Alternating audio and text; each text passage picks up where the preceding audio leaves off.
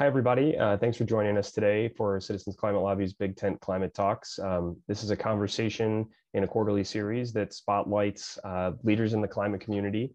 Uh, at CCL, we know that solving climate change requires a variety of policies and perspectives. This is why we do our work under a big tent. Um, that includes folks from the right, the left, and every spot in between. In our Big Tent episodes, uh, we'll talk to a wide variety of climate leaders uh, outside of CCL to learn more about how we can all work together in this space better. Uh, for those of you who don't know, uh, I'm Kyle Kameen and I'm the manager of stakeholder engagement and government affairs uh, here at CCL. My work focuses on building the coalition of partners in our Big Tent and advocating for legislation. Uh, for our episode today, CCL is beyond pleased to be hosting a conversation with Bill McKibben to discuss some of his most recent work, uh, founding a new climate organization called Third Act. I also want to acknowledge and thank uh, Dr. Eric Miller and the CCL Bloomsburg chapter in Pennsylvania for their help uh, setting up today's conversation. But before I introduce uh, Bill, I want to do a few gentle reminders on our ground rules. As CCLers, we love our focus and we're open-minded. Uh, today's focus is on listening and learning from the perspectives of fellow climate advocates. If you bump into a moment where a reaction where someone shares something you think or feel differently about, lean into it, see it as an opportunity to learn about the larger climate movement and better understand that perspective. Um, learning from each other and working together is really how we're going to get this job done. Um, so with that, I will introduce someone today's guest, someone I imagine many of you are very familiar with. Uh, Bill is a contributing writer to The New Yorker and a founder of Third Act, which organizes people over the age of 60 to work on climate and racial justice. He founded the first global grassroots climate campaign, 350.org, and serves as the Schumann Distinguished Professor in Residence at Middlebury College in Vermont. In 2014, he was awarded the Right Livelihood Prize, sometimes called the Alternative Nobel, in the Swedish parliament. He's also won the Gandhi Peace Award and honorary degrees from 19 colleges and universities. He has written over a dozen books about the environment, including his first, The End of Nature, published in 1989, as the first book on global warming written for a general audience. Uh, Bill, given your prominence in the climate movement, I imagine many of our guests are very familiar, but is there anything um, that you'd like to add to that that maybe we missed in the bio or anything like that? Well, uh, only that I've gotten over the years to to do uh, lots of work with CCL and various chapters of it over the years. I think I was the guest on what may have been almost the very first uh, national call that CCL did, long, long, long time ago, and I've uh, uh, uh, admired and helped where I could uh, over the years, and I've been particularly happy to see that my old friend and 350 colleague Madeleine Para has risen to the absolute apex of CCL. Uh, you couldn't do better than her. And um, I got to see her and give her a big hug of congratulations not long ago. So that made me very, very happy. Well, that's terrific. I know we're very excited as staff uh, to have to have Madeleine leading us. Uh, she's a terrific leader, and I think is is going to do great things um, as our leader here at CCL. Um, well, with that said, I'll stop talking. We'll jump into the questions. Um, I just wanted to note for the audience that we've saved some time at the bottom of the hour to handle audience Q&A. Um, so for, for this part of the conversation, I'll be asking Bill some questions um, that we've already canned to start up the conversation. And then the back half of the hour, we will we'll go through audience questions. So please, um, you know, don't be afraid to put those in the chat and, and I will uh, get through them later. Um, so Bill, the, fir the first question we had for you is, you know, can you tell the audience a little bit about the why um, behind Third Act and, and how you personally, you know, got involved in the climate movement and how that's led to Third Act? Uh, I mean, how I got involved in the climate movement is uh, basically the story of my life. When I was in my mid 20s, I wrote The End of Nature, which was the first book about climate change came out in 1989, and uh, you know people read it all over the place. Um, it was in 24 languages and things. I, I think in those days I conceived of what we were doing as an argument that we needed to win, uh, uh, and so being a good writer and academic and things, I published more books, uh, organized symposiums, gave many many talks, so on and so forth. At a certain point, maybe 10 years on, it became clear to me that um, we were we'd won the argument. There was no doubt about what was going on with climate change. we were just losing the fight because the fight wasn't about data or reason or policy or anything else. The fight was about what fights are almost always about money and power. And the fossil fuel industry had so much money and hence so much power that though they'd lost the argument, they were showing no signs of losing the fight.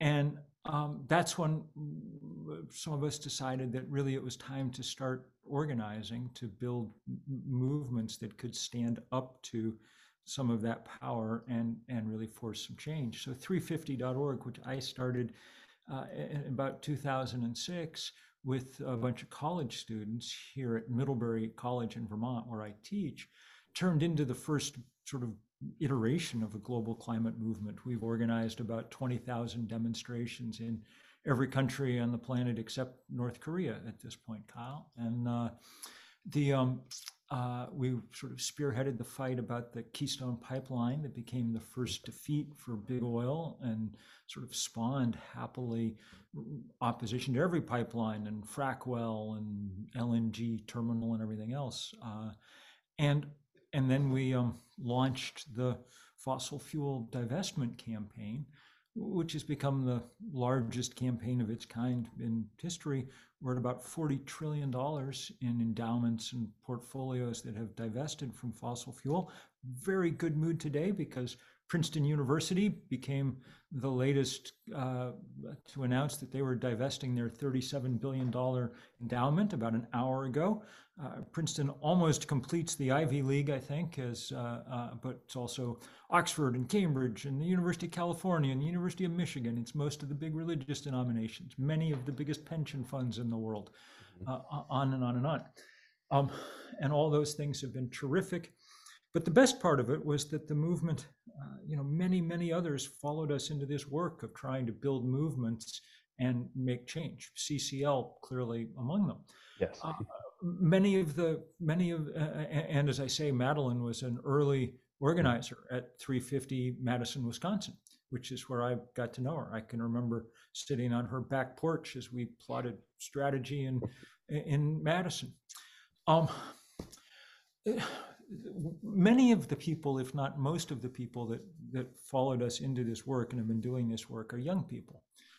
And that's terrific. The young people from uh, the divestment campaigns, when they graduated from college, having fought for divestment from fossil fuel, many of them went on to form this thing called the Sunrise Movement that brought us the Green New Deal, and who turned out to be among the savviest uh, political players in Washington. Uh, they're really, I think, more responsible than anybody else for the passage of the Inflation Reduction Act which is kind of the boiled down version of, of the Green New Deal. Uh, it was Varshini Prakash, their leader, who was uh, uh, who, who, who, along with John Kerry and Gina McCarthy, formed the kind of working group that Biden set up in order to uh, uh, come up with his climate legislation before he took office. Varshini was the person who had divested UMass Amherst. And then, of course, young people all over the planet joined um, joined behind Greta Thunberg. Um, uh, Greta is one of my favorite people in the world. I love working with her. Uh, uh I just had a email from her the day before yesterday, just catching up and thinking about the future. Um, I, and, but she would be the first to say that there are 10,000 Greta Thunbergs around the planet. There really are, junior high and high school students everywhere. They've got about 10 million followers. That's how many kids were out on climate strike in September of 2019. Um, and and I love all those efforts. The only thing I'd begun to worry about was a few too many people I heard saying, well, this is up to the next generation to get this job done, which struck me as both ignoble and impractical.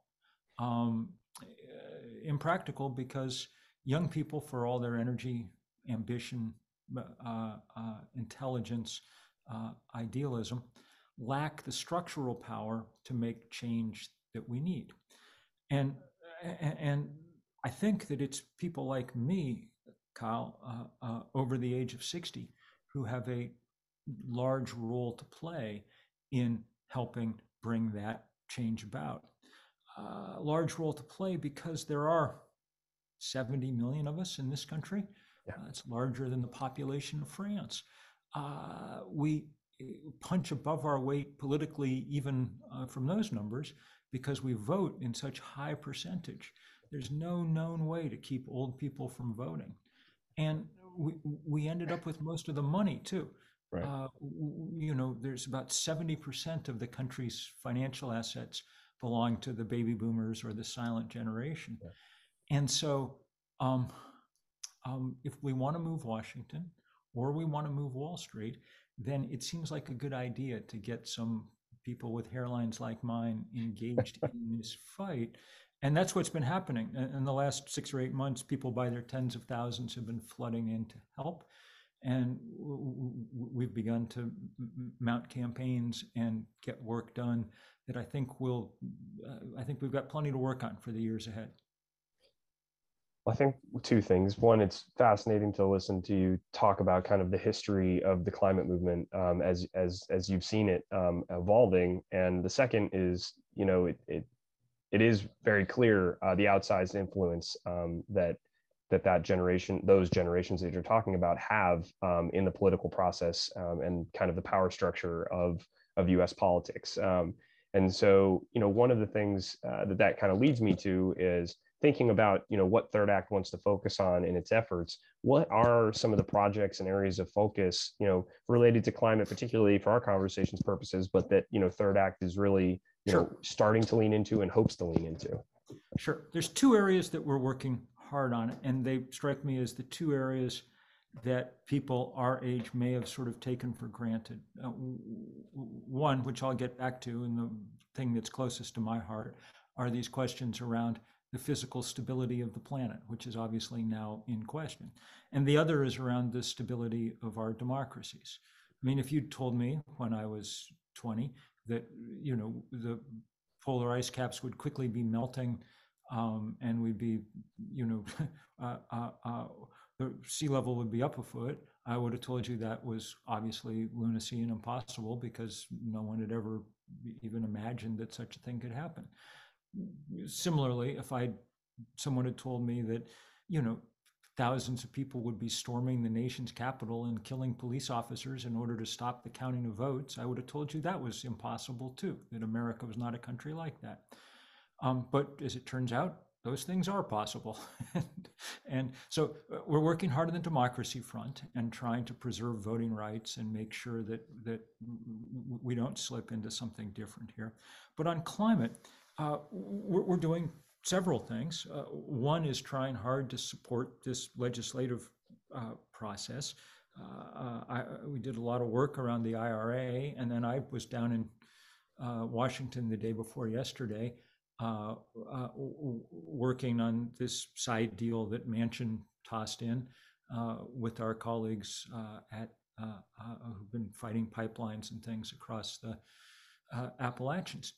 Um, but truthfully, I think that uh, that our guess is that there may not be as many opportunities in the next two years for federal progress.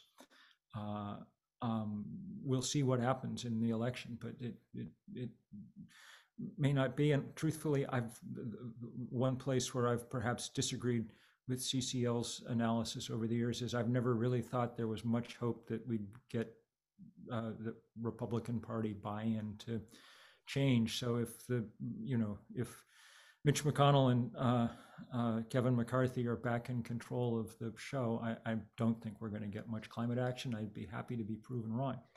But in any event, we'll keep working hard to make it happen there and on the states, but we're not going to rest on that. We also think that there's a very important role to be played in taking on Wall Street, as it were. I think that there are two levers big enough to pull that matter in the climate debate. One's marked politics, and we've all pulled that one pretty far to the floor, and the other's marked money. And we've done some of that, but not enough. So, one of the campaigns we're fully embarked on now is to take on the big banks. The four big American banks, Citi, Chase, Wells Fargo, Bank of America, are also the four biggest lenders to the fossil fuel industry in the world. They keep the spigot, the money pipeline running to these guys, allowing them to continue to drill in the Arctic, build new pipelines, and uh, not coincidentally, purchase congressmen, which they've done very effectively for a long time. Um, and so we're doing our best to take them on. First round is uh, a campaign to get people to uh, uh, uh, pledge to cut up their credit cards from these banks by okay. next spring if they haven't begun to change. And the day when we cut them up is going to be a, a exciting and fun one uh, all across America. We've got a lot of good things in mind and a lot of partners joining in because we deeply believe in coalitional work. Is that um, the Bug the Banks campaign? Is that the Bug the Banks campaign? Yeah, yeah, and we're calling it banking on our future, and it, it's it's it, it, it, what it'll morph into eventually, really probably sooner rather than later, is also an effort to pressure, uh, you know, uh, uh, uh, city and state treasurers to put pressure on banks and also big companies. This has gotten very interesting. I did a piece for the New Yorker three years ago to sort of the sort of start of some of this work called, had the long title, uh, Money is the Oxygen on Which the Fires of Global Warming Burn. And we've gotten a more detailed analysis of that in the last few months, Kyle. A wonderful group of researchers finally published a series of reports that allow us for the first time to really document what the carbon contribution of cash in the bank is. Mm. We've always known there is one. Uh, in fact, the uh, you know official uh, worksheets that companies fill out to quantify their carbon emissions has a place under the scope three emissions for just this calculation, but no one's ever filled it out because there was never a methodology to do it. Now there is. And the numbers are really shocking. In this New Yorker piece, we showed that, for instance, uh, Netflix produces more money from its carbon uh, in the bank than it does from all the TV shows that people watch around the world every night. Hmm. Amazon's um, uh, uh, carbon emissions from their cash are higher than all their delivery vans and warehouses combined. And uh, for for those of us who have a little money in the bank, it turns out that if you have 125 grand in the American banking system, it's probably producing more carbon as it's being lent out for pipelines and things than all the cooking, flying, heating, driving, cooling that the average American does in the course of a year. So this is not a trivial pressure point. It's an important one. And and we think that you know as time goes by we'll have the support say of those big companies uh, google apple whatever have all pledged to go net zero right. but they can't do it if they uh, uh, you know if their money is out there spinning carbon uh, the treasurer of the comptroller of the city of new york who has a lot of cash flow in his operation uh, uh, said a couple weeks ago that this is time to start taking this seriously and putting some pressure on these guys to change. So that's the work that that one of the pieces of this that will be about, and it's great fun because we're doing it in collaboration uh, with all kinds of young people. Uh, Kyle, I was just up at a demonstration outside a Chase Bank office, and there were a couple of hundred high school kids there because high school kids completely get this. And being somewhat sprier, they were at the front of the march, but uh, behind them there was a large group of us, a big group of older people marching under a banner that said, uh, Fossils against fossil fuels. Um, so we're doing it in the best spirit that we can no that's that is uh, it sounds like you had good fun with that. That's that's great. Um, and and a good partnership opportunity with that group of young people as well as they were uh, you know working on their on that effort. Um, there, there was a lot there uh, you know and and i think you know we can certainly appreciate um, the work that you all did to support the ira that was something that you know we generated a lot of calls to congressional offices et cetera trying to to get that across the finish line as well um, and you know, as you mentioned on the federal progress component, there's going to be it's going to need we're going to need to see what the next Congress looks like. There's no doubt um, before we can really uh, peg um, and what what the opportunities will be what there. the strategy is. That's yeah. exactly right. And, and so we're so, working hard to try and shape the next Congress as we're going along. So that that's that's fun and important work too. And Um, and CCL partnered with Environmental Voter Project and and is really pushing um, you know our volunteers resources to be able to engage um, with Environmental Voter Project and, and help people turn out to vote. So that's certainly an effort on our part as well. Um, well, on that note, you know, what are some thoughts that you have um, on how Third Act's efforts and, and CCL uh, can best be in the movement together? You know, what are some of the ways that you think you know CCL can be most helpful on on Third Act's um, you know priorities on the climate space? Well, certainly for individual uh, members, just joining in to take this uh, banking pledge is very helpful. And and it's the kind of thing that I, I note in the I'm noting in the chat. It's fun to watch uh, people saying that they uh, started the uh, Lehigh Valley chapter after I mine where I was plugging CCL, and that makes me happy because it's something I've routinely done for a long time. Um, uh, this is something that chapters could easily work on too. It's not an extraordinarily time-consuming. Hey, we're gonna the day that we do this sort of cutting up of credit cards can be a lot of fun. We're gonna have people underwater on dying coral reefs, and uh, you know, I, I mean, uh, we've got all too many illustrations of what we're Yeah. talking about at the moment, and I'm afraid we have a lot more today than we did yesterday. Um, Mm. Pictures from Fort Myers, the pictures from Yeah. Port Charlotte, the pictures from Cape Coral, uh, the pictures from Tampa Bay are are utterly heartbreaking. Uh, and you know, one of the things we've said over the years, which is correct, is that climate change hits hardest those who've done the least to cause it, and that's Yeah. definitely true.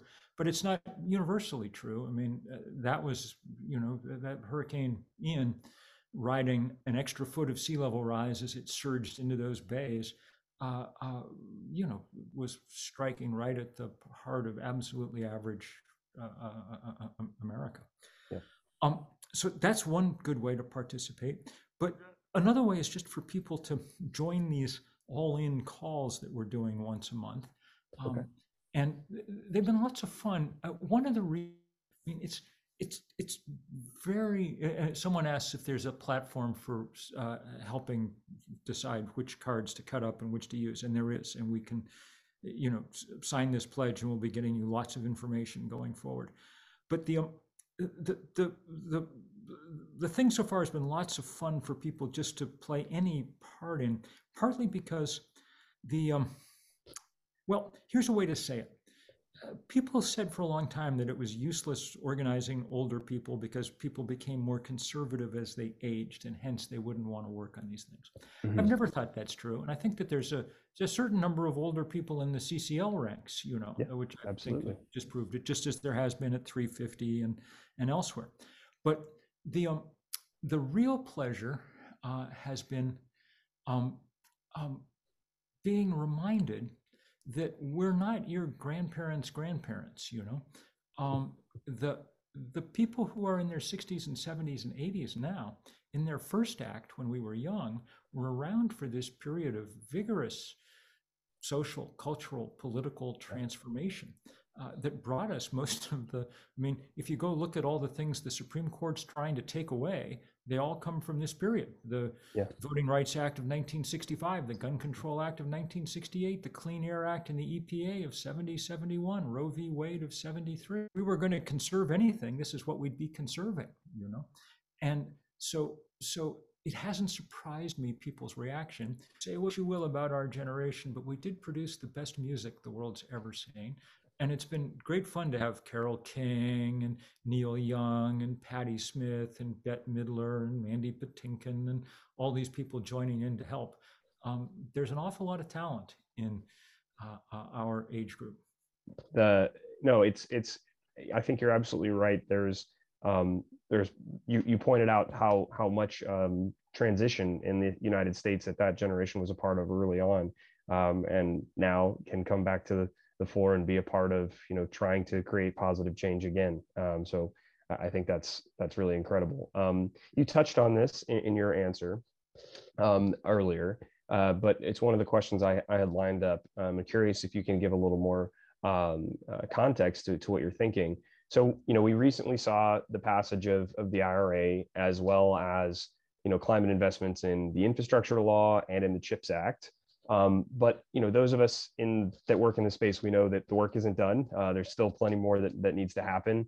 Um, can you describe what you know Third Act sees or you see as kind of the next priorities on climate? Um, now that we've we've made we've had some wins, we've had some progress. Um, what's mm-hmm. what are the next priorities? Well, the two things I think that are are going to be important now are one um, execution. Mm-hmm. Um, there's now uh, we've now obviously entered a period when the economic um, the economic forces have changed. A little bit of that's the money that'll come from the IRA. Yeah. An awful lot of it's just the fact that scientists and engineers have so dramatically driven down the cost of renewable energy. Right. Uh, you know, solar panels and wind turbines have dropped in price by about 90% in the last decade, which is really quite a miracle. It's incredible. Um, and and what it means is there's really no longer a big technological or financial obstacle to making rapid change. Uh, but there is, there, that doesn't mean there aren't obstacles. Um, uh, one of those obstacles is just inertia, which is always a large force in human affairs. Yeah. You know, we're used to doing things one way, everybody's, so we need to be pushing, especially state and local uh, uh officials and things, to just make the kind of changes that are starting to happen. Uh, and and it's uh, you know so California has just announced that there'll be you know no uh, uh, uh internal combustion cars by 2035, and I believe I saw that New York State may have followed that today. Okay. Um, California is set to pass.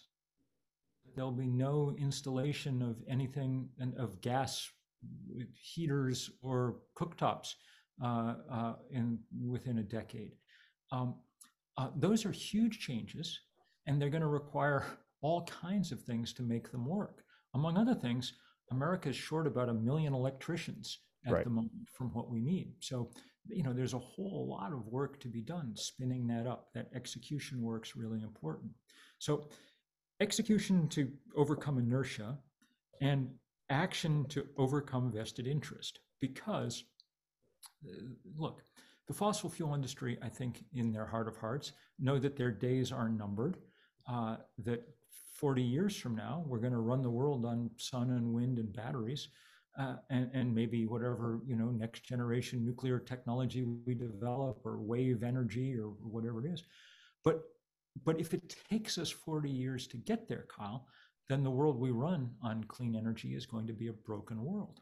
So that's what the fossil fuel industry would like to take as long as possible to spin as much money out of their business model as they can to get as many of their assets out of the ground before they become stranded.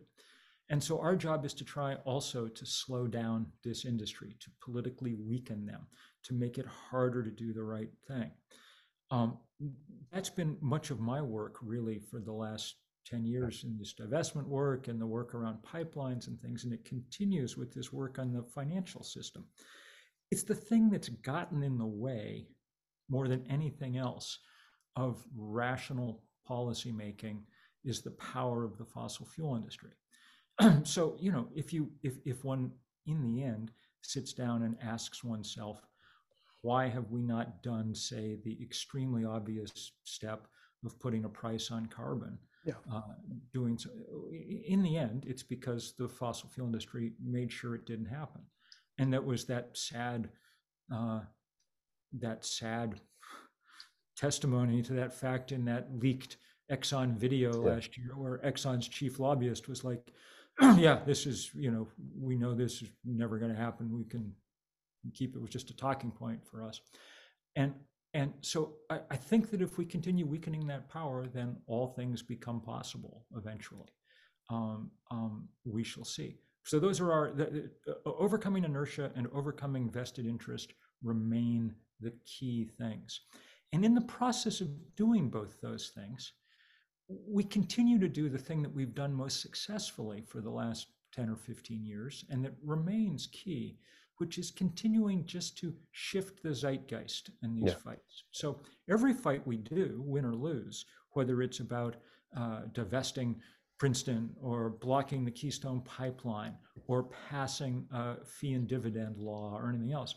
When we lose it or when we win it, just the fact of fighting it uh, uh, uh lets helps helps change people's sense of what's normal and natural and obvious.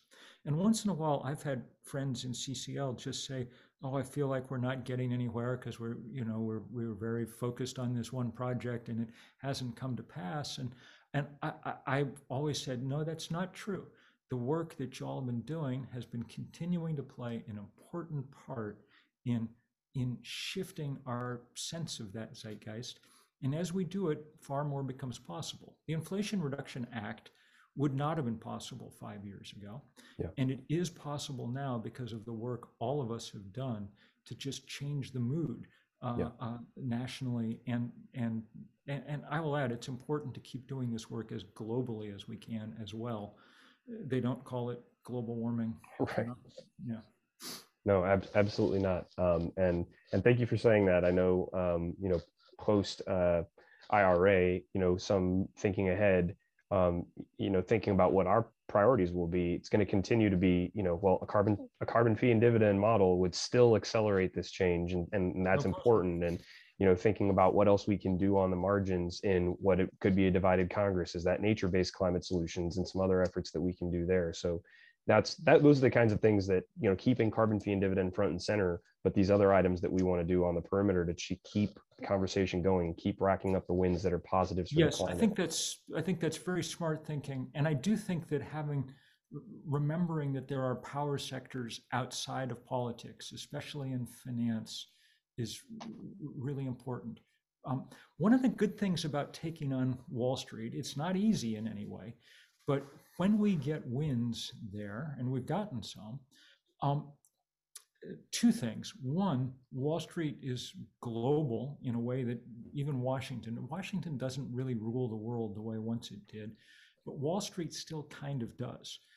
And two, the other thing that's good about working in the financial sector is uh, hard to move, but when it moves, it moves quickly. So if JP Morgan Chase tomorrow said, you know what, we're no longer banking fossil fuel expansion plans, can't get a loan from us anymore, that news would be reflected in every stock market in the world inside of 20 minutes, you know? Yeah. Um, so so it, it, there are some I, I, if, if i were you i would if i were people at ccl i would do a little bit of work in that realm too um, it's interesting also, and it draws on other muscles, kind of. Um, it, it's a different set of challenges uh, uh, and different set of possibilities. Among other things, you know, it, there's one sense, one way in which it's strategically and politically a little easier. As you're all too well aware, our political system dramatically favors the status quo between, mm-hmm. you know, two senators per state and gerrymandered districts and the filibuster and you know dark money and elections and on and on and on it's you know there, it's the kind of red state model of things that's that's why you guys have uh, you know tried to go after yeah. get republicans on board in the financial world, that's a little different. About 70% of the country's GDP came from counties that voted blue in the last election. So that money is in places where it's somewhat easier to get a hand on. Um, so, you know, at, at, least there's a there are people shouldn't give up on uh, these fights before they happen. There's some interesting work to be done.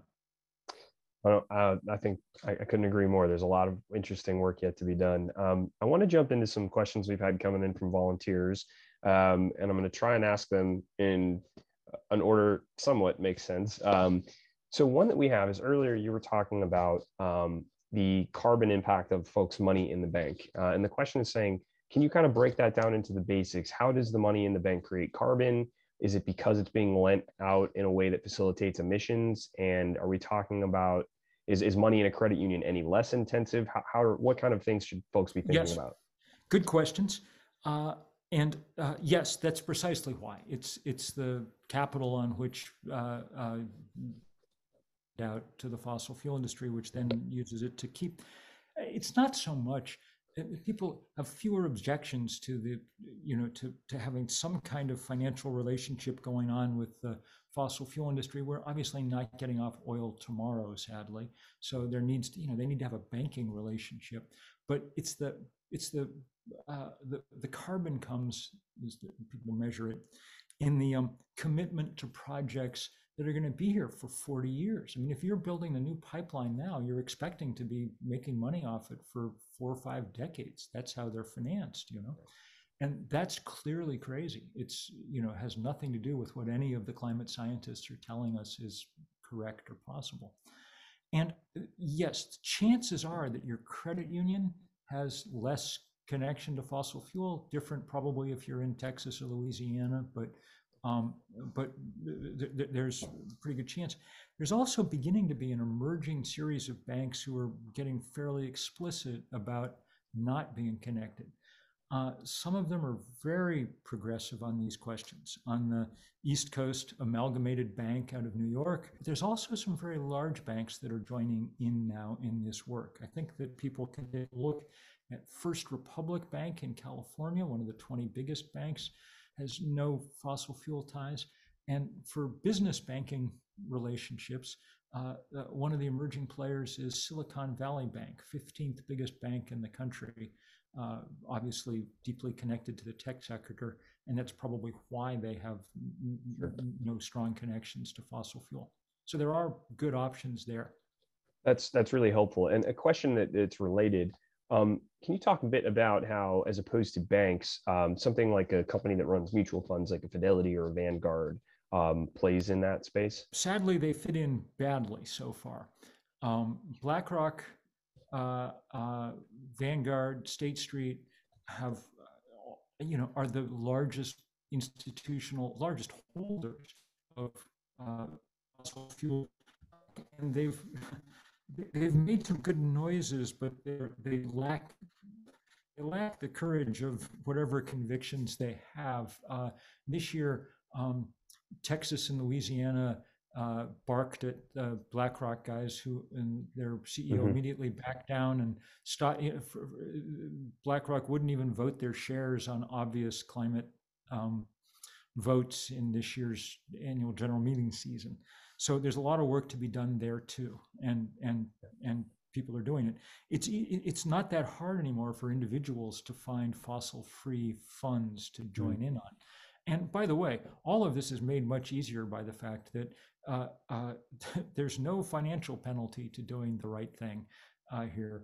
Uh, the fossil fuel sector has underperformed the rest of the economy for the last decade for reasons that all of us know very well. I mean, you know, it's a technology that's that's uh, outmoded, and they have a competitor now who can do the same thing cleaner and cheaper. So over the long run, I mean, they'll have boom years like this one where Vladimir right. Putin helps out and they make some money, but uh, uh, it, it's um, it, would be a good idea to scrub your portfolio. I'm not a, not that I'm an investment manager.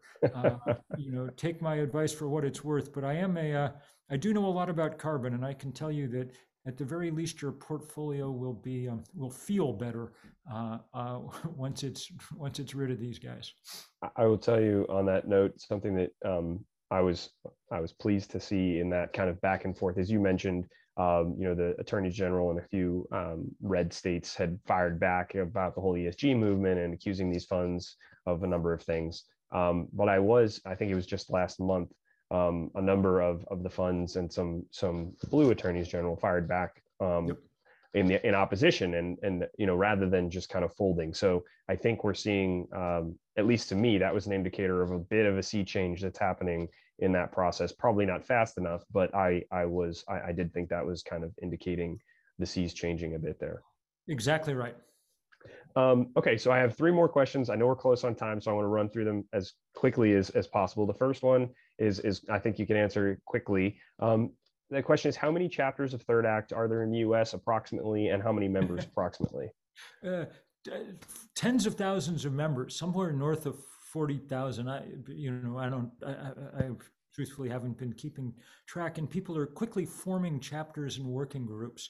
And they're forming them in two ways. One is the obvious geographical one. So there's mm-hmm.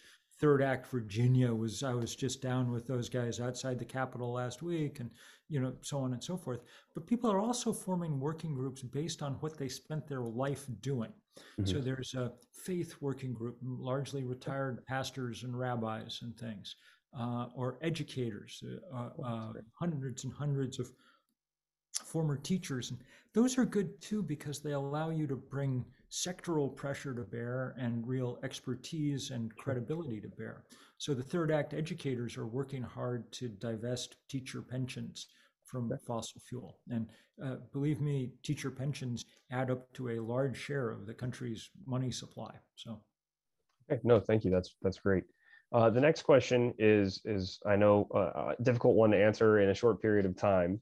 Um, this question is, you know, the Washington Post editorial board argues uh, that we need some form of permitting reform in order to build the grid to transport the electricity we need for renewable energy. Um, I would add, you know, there's also the Princeton repeat study. I think it's from Jesse Jenkins that refers Jesse's to work, yeah. as much as 80% of the emissions reductions for IRA can't be achieved if we don't do something along the transmission uh, path. Um, so the question is, you know, what do you think about, you know, these arguments and and and this data and, and kind of what what are your parameters that you see as as needed on that in this topic? I think that's right. Um, okay. I, I, I think we need. There's no question that we need uh, both permitting reform and a kind of change in our attitude around this stuff. I, you know, I write this newsletter uh, all the time on Substack called the Crucial Years, and I one time this year I devoted one uh, to to really going after my beloved home state of Vermont which had just turned down a 10 acre solar farm solely on aesthetic grounds. People didn't want to look at it. And I just said, that's it. You know, guys, this is not okay anymore. Um, um, in a world in as much hurt as we're in, you don't yeah. get to say, say that. What we need to do is figure out a, um, a kind of new aesthetic. You need to look at a windmill up on the horizon and think, wow, there's the breeze made visible. And it's beautiful. And it's beautiful in part because it means we're taking responsibility for energy ourselves. So some of that can come from federal permitting reform. And that'll be especially important as regards transmission corridors and yeah. transmission lines. Um, most of it is probably going to have to be done at a state and local level because that's most of the permits and the yeah. things that we're talking about. That's more as of the always, that's more of the NIMBYism kind of challenges. Yes, yeah. as always, state public utility commissions remain one of the most under uh, under organized, under lobbied, under they're they're hugely powerful. Yes, and nobody pays the slightest attention to them. Um, and so utilities routinely capture them, and uh, mm-hmm. and truthfully, five five rear ends in the seats at a State Public Utility Commission hearing are five more than were there last month, and you'll get a lot of attention, and it's a good place to make make interventions. So, but I'm I, I'm I think I think there's all the room too at a federal level for rational permitting reform. It just can't come tied to you know gift wrapped I mean, this thing this mountain valley pipeline i mean look at the thing that Manchin tried to put through uh, that senators like tim kaine uh, finally put the kibosh on the other day. I mean, it was ludicrous. Uh, it directs federal agencies to deliver permits for this thing without uh, uh w- without conducting review, forbids their uh, appeal in court, and if there are court appeals, it chooses which court they're going to go to because they think they have one circuit with enough Trump mm. appointees that they'll approve anything. That's not how people make policy in a rational world. That's just the raw exercise of power. So I, am glad that side deal is defeated, um, but glad that it's raised the profile of the need for serious uh, uh, attention to permitting. We're going to have to build a lot of stuff fast. Yes. And our, our, you know, the precedents for building a lot of stuff fast are not that um, great, but there are a few. I wrote a long piece not long ago uh, really detailing what had happened in America in the first year of the Second World War mm-hmm. and how it was that we came to manufacture tanks and ships and planes on the scale that we did. And it's a fascinating story. And we need some of that same kind of spirit here. We've got to, if we're going to put, if we're going to install clean energy at the pace that science says is required, it's going to take, uh, it's going to take a lot of work.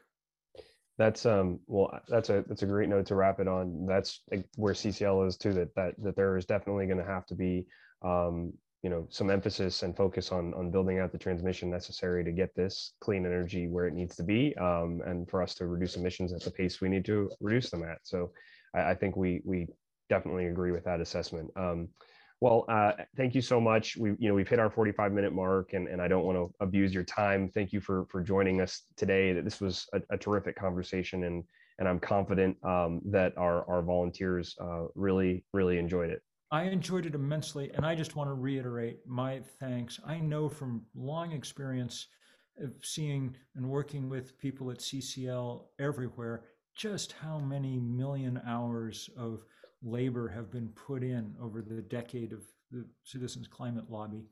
And I, I really do want to just tell people that all that effort has been one of the reasons that we've been able to kind of change the conversation and the climate around climate. And that's been truly significant work. Uh, uh, uh, uh and look forward to many collaborations going forward. God bless y'all. Take care. Thank you so much, Bill. I know that means a ton to our volunteers and, and to everybody on CCL staff. Thank you for all that you do and, and for your support. Um, well, th thanks again, everybody. Here are some brief reminders on where you can find today's recordings, as well as uh, Bill's Twitter and his Substack, um, more about Third Act.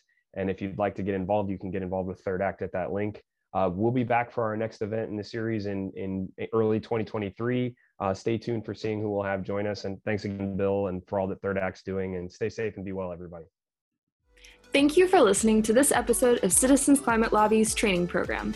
You can tune into more episodes anywhere podcasts are available. Inspired by what you heard today? Join Citizens Climate Lobby to advocate for bipartisan climate solutions. Go to community.citizensclimate.org to find more trainings, resources, your local chapter, national action teams, discussion forums, and more. Be sure to like our Facebook page and follow us on Twitter and Instagram at Citizens Climate. We also invite all of our listeners to subscribe to our YouTube channel for more inspiration. Like what you hear? Recommend us to your friends and make sure to give us a five star rating. It helps us show up on other listeners' feeds. Feel free to pass on any suggestions for future episodes in the comments as well. And together, we are creating the political will for a livable world.